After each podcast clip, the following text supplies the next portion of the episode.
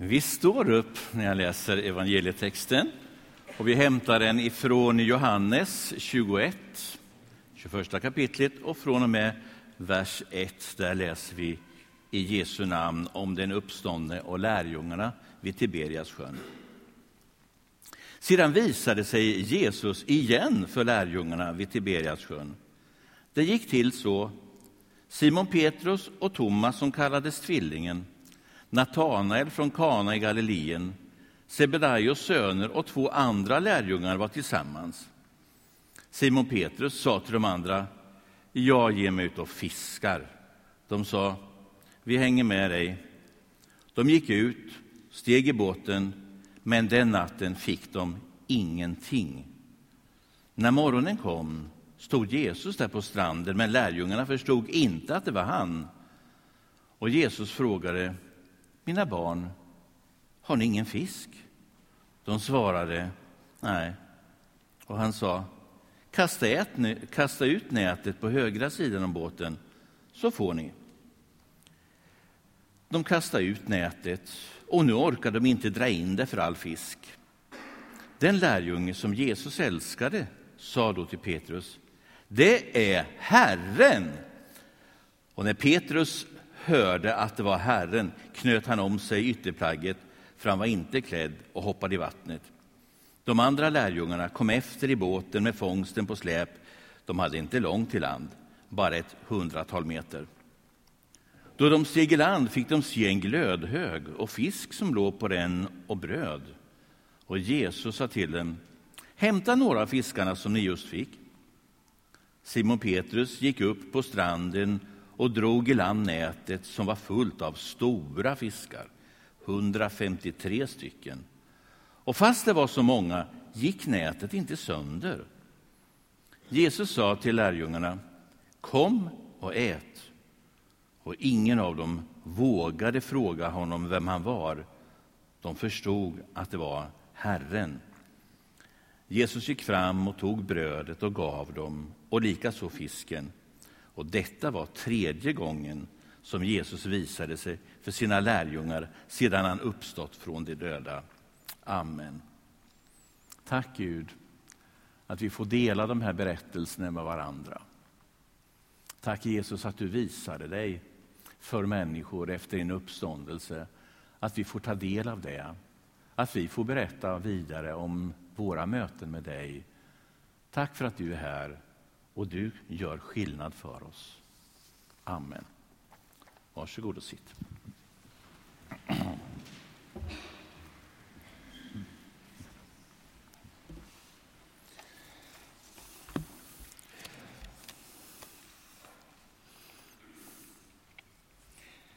Som eh, Eva-Marie sa, idag är det den andra söndagen i påsktiden. Och kanske är det för dig som för mig att eh, i och med annandag påsk så känns det som om påsken är slut. Men enligt kyrkkalendern är det ju fem söndagar i påsktiden. Eh, och sedan, och sen kommer bönsöndagen och sen kommer Kristi himmelfärdsdagen. Och då för en del är det kyrkokonferens i Göteborg och för en del av oss andra då är det studentorkesterfestival i Linköping och jag vet vad jag kommer att välja. Johannes skrev inte dagens, den här texten av en tillfällighet och heller inte med en tanke på att ja, nu ska jag skriva en bra dagens text. Utan han valde väldigt medvetet det som skulle, skulle finnas med i hans testamente.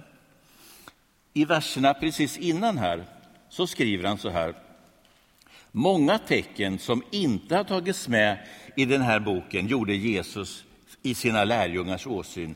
Men de här tecknen har blivit nedskrivna för att ni ska tro att Jesus är Messias, Guds son och för att ni genom tro på honom ska ha evigt liv i hans namn.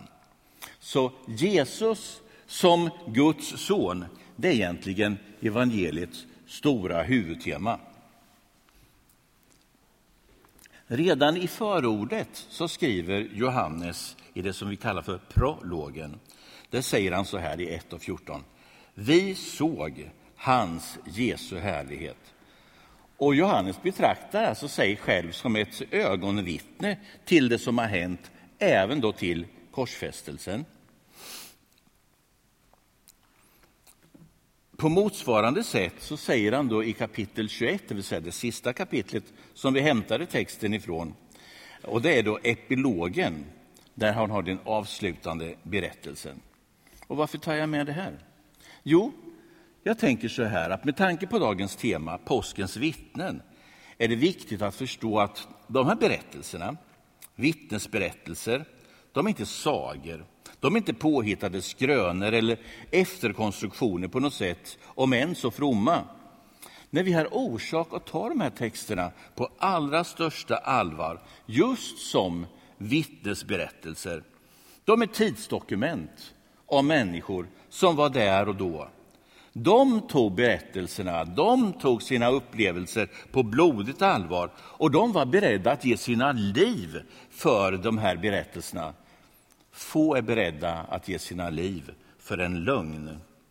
Och sen kan vi då rätta in oss i ledet efter de här lärjungarna och säga ja, också vi vill vara påskens vittnen. Om vi hoppar över dagens tema, påskens vittnen, så skulle vi också kunna säga att den här berättelsen är berättelsen om kris och sorgbearbetning hos ett gäng med unga män.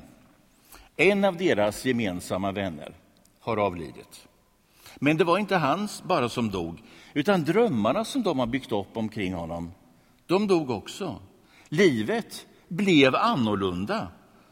Jesus uppstod, han visade sig för dem ett par gånger innan, men det är inte som vanligt. Och nu måste livet gå vidare utan Jesus i mycket. Livet hade förändrats och ändå säger då Petrus här, grabbar, vi går och fiskar. Det skingrar tankarna, det mättade hungriga magar och ett lite kuriosa kan vi säga så här, att det där lilla uttrycket som fanns i början sedan visade sig Jesus. När jag tittar på det originaltexten så kan det också betyda lyser fram. Och det ger mig, då, teologen, någonting gott. Han som är världens ljus, han lyser fram i lärjungarnas gryning. Gott. Alla elva återstående lärjungarna är alltså inte med vid det här tillfället. Men Simon Petrus, han som så grymt förnekade Jesus, han får vara med. Thomas, som vi kallar efteråt tvivlaren, han som ifrågasatte att Jesus före uppståndelsen och efter uppståndelsen var samma, han får finnas med. Natanael, detta föredöme för tron på något sätt, honom som Jesus kallade en sann israelit, en som är utan svek. Han fick finnas med i det sammanhanget. Och så kommer på slutet Jakob och Johannes, de som alltid brukar finnas tidigast i de här uppräkningarna. De finns, får finnas med som en slutkläm. Och sen är det så att det är två stycken anonyma vänner också. Men tillsammans bildar de en brokig skara kanske lika brokig som fångsten med fisk som de senare fick. Hur som haver, lärjungarna fiskade på så gott de kunde, men kammade noll, inte en fiskstjärt. Missbelåtna, kanske besvikna, återvänder de till land och där står en presumtiv köpare och väntar på dagsfärsk fisk. Han var inte ens lookalike Jesus. De kände inte ens igen honom. Men där möts fiskarna av en öppen fråga, inga anklagelser eller någonting. Har ni ingen fisk? Stackars er. Och så kommer då de här goda råden från en som ja, är som en glad amaktör. Kasta ut näten på andra sidan båten, som om det skulle göra skillnad. Som om fiskarna i sjön kunde skilja på höger och vänster eller styrbord och barbord. Men det här blev som ett Kinderägg, fast tvärtom. Förstå bilden. Det blev tre fel i ett. Lärjungarna fick rådet att kasta vid fel tid på dygnet, skulle inte vara på morgonen. Två, vid fel plats i sjön, det skulle inte vara så nära strand. och vid fel sida på båten, det vill säga på den sidan där nätet riskerar att trassla in sig i rodret. Fel, fel, fel. Men det blev rätt, rätt, rätt. Och Johannes, som ser vad som händer, han lyser upp, ser att Jesus lyser upp deras morgon. Och så ropar han, inte megafon, men i alla fall exalterat till Petrus, det är Herren! På med jobbarskjortan. Grabbarna var inte nakna, utan de hade ett höftskynke omkring sig. Men nu vill han träffa Herren. Och så landstiger lärjungarna och då möts de av doften av nygrillad fisk, typiskt Jesus. Kanske efter mamma Marias favoritrecept av grillad sotad fisk eller någonting, vad vet jag. Men det är nästan som att, har inte det här hänt förut? Hade de inte varit med om någonting liknande tidigare? Jo, visst. Typiskt Jesus. Att vara mån om både de basala kroppsliga och de basala andliga behoven. Har någon av oss hört talas om fiskare som säger att han eller hon bara fick en småfisk? Nej. Alla får stora fiskar. De är så stora mellan ögonen. Och vad säger Johannes här? Jo, han berättar vi fick bara stora fiskar. Vi kanske inte tycker att det var så viktigt, utan en liten bagatell när det berättas att det var just 153 fiskar. Men ack vad vi bedrar oss då. Därför det där talet, 153, det är ett viktigt tal. Mm -hmm. Om vi säger som så, om jag säger talet 3, Det är ett gudomligt tal. Talet 7 var ett fullhetstal. Talet 12 återkommer antalet lärjungar och stammar. 12 gånger 12, 144, också ett viktigt tal, eller 144 000. Men talet 153 då? Varför vill jag säga att det är viktigt? Jo, om vi tänker så här, att vi skulle göra om svensk text och så säger vi att A är 1, B är 2, C är 3 och så kör vi resten av alfabetet. På det sättet är grundtexten uppbyggd. Och man kan alltså lägga ihop ett, ett, en summa av, av, av, eh, för varje ord eller för en mening eller någonting sånt där. Och då ser vi talet 153. Det återkommer hur många gånger som helst i olika konstellationer. Och det kanske var därför som Jesus sa att, att inte ens ett litet jota, det vill säga den minsta bokstaven, fick gå förlorad. För då stämde inte det här längre. Det är alltså inte slumpvisa berättelser, utan de är riktigt genomtänkta. Men det Jesus säger till de här lärjungarna är kom och ät. Hade de hört orden förut? Ja, det är som ett eko ungefär av eh, eh, orden som finns med när de delade den sista måltiden. Allt är redo. Varsågod, kom och ät. Jesus visade sig vid nio tillfällen för olika människor efter sin uppståndelse. Och det som gjorde lärjungarna till påskens vittnen, det var inte deras fantastiska CV. Inte eh, med en professionell eh, eh, meritlista som frommisar. Nej, för där fanns ju förnekaren, där fanns tvivlaren, men det fanns ju också varmt troende. Utan det som gjorde dem till vittnen, det var att de hade mött den uppståndne Jesus. Honom som de vandrat med och umgåtts med i vått och torrt, i succéer och i nederlag. Å ena sidan var det fantastiska att de hade mött honom. Men det oerhörda för dem det var att han hade mött dem. Det handlar om att finna honom som själv kallar sig livet. Och I mötet med honom så tar vi emot det eviga livet. Och vem kan då hålla inne med den berättelsen? Det är viktigare än att jag åt ny glass igår. Så sörj inte över att LHC inte kom till final i SHL. Men sörj över alla som inte har en aning om att det finns en Gud som lever, som älskar och som talar rakt in i oss, som upprättar oss. Som vi kan på det sättet få ett möte med. Och Han säger själv att han då adopterar oss till att bli hans barn, arvtagare till det himmelska riket. Det är stort. Det är värt att berätta om. Och påskens vittne de kunde berätta om saker som de upplevde tillsammans med Jesus, både före påsk och efter, efter påsken. Vi som påskens vittne, vi kan berätta om våra enskilda och individuella gudsmöten och Jesusupplevelser. Och en del vittnesbörd blir i ord, andra förmedlar vi i handlingar, i förhållningssätt som vi lever ut.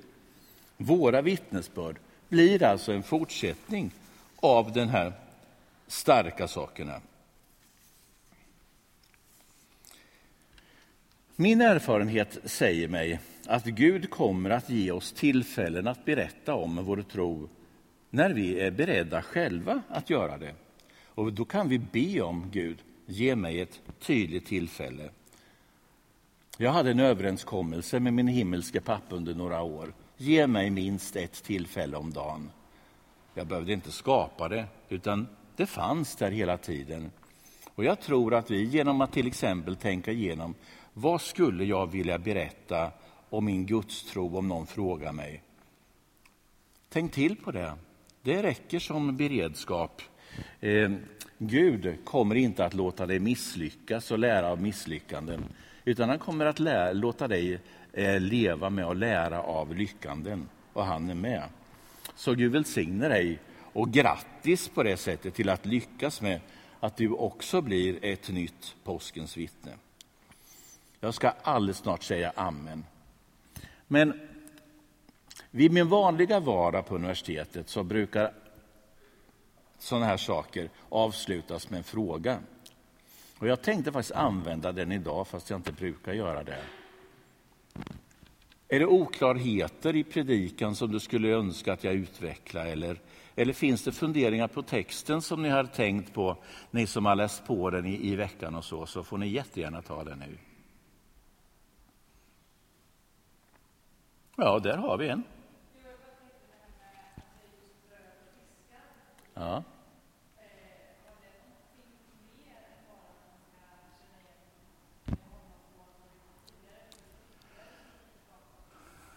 Tack för att du frågar. Eh, frågan var alltså det här med att det var bröd och fiskar. Eh, har det någon speciellt, speciell betydelse eller är det det att det återkommer också vid flera tillfällen? Något klokt svar? Jag tänker så här. Jag tycker det här är en bra bild av att tron handlar om någonting som är väldigt basalt för oss. Eh, det är inte en speciellt jätteandlig grej och Jesus återkom ju med det här att, att ta hand om de vardagliga behoven. Och jag tror också att det är en bild av, om jag får gå på temat idag, påskens vittne ger vidare till världen det som hör till Guds rike. Och det är allt som vi har tillsammans. Där finns bröd, där finns eh, vatten, där kanske finns fisk. Det vill säga, Gud är mån om våra basbehov. Okej? Okay? Mm. Amen. Tack Gud att du är här. Du bryr dig om oss, du vet vilka vi är. Du känner våra behov, allt det här. Både det som vi nämner och det som bara finns i våra tankar och i våra hjärtan.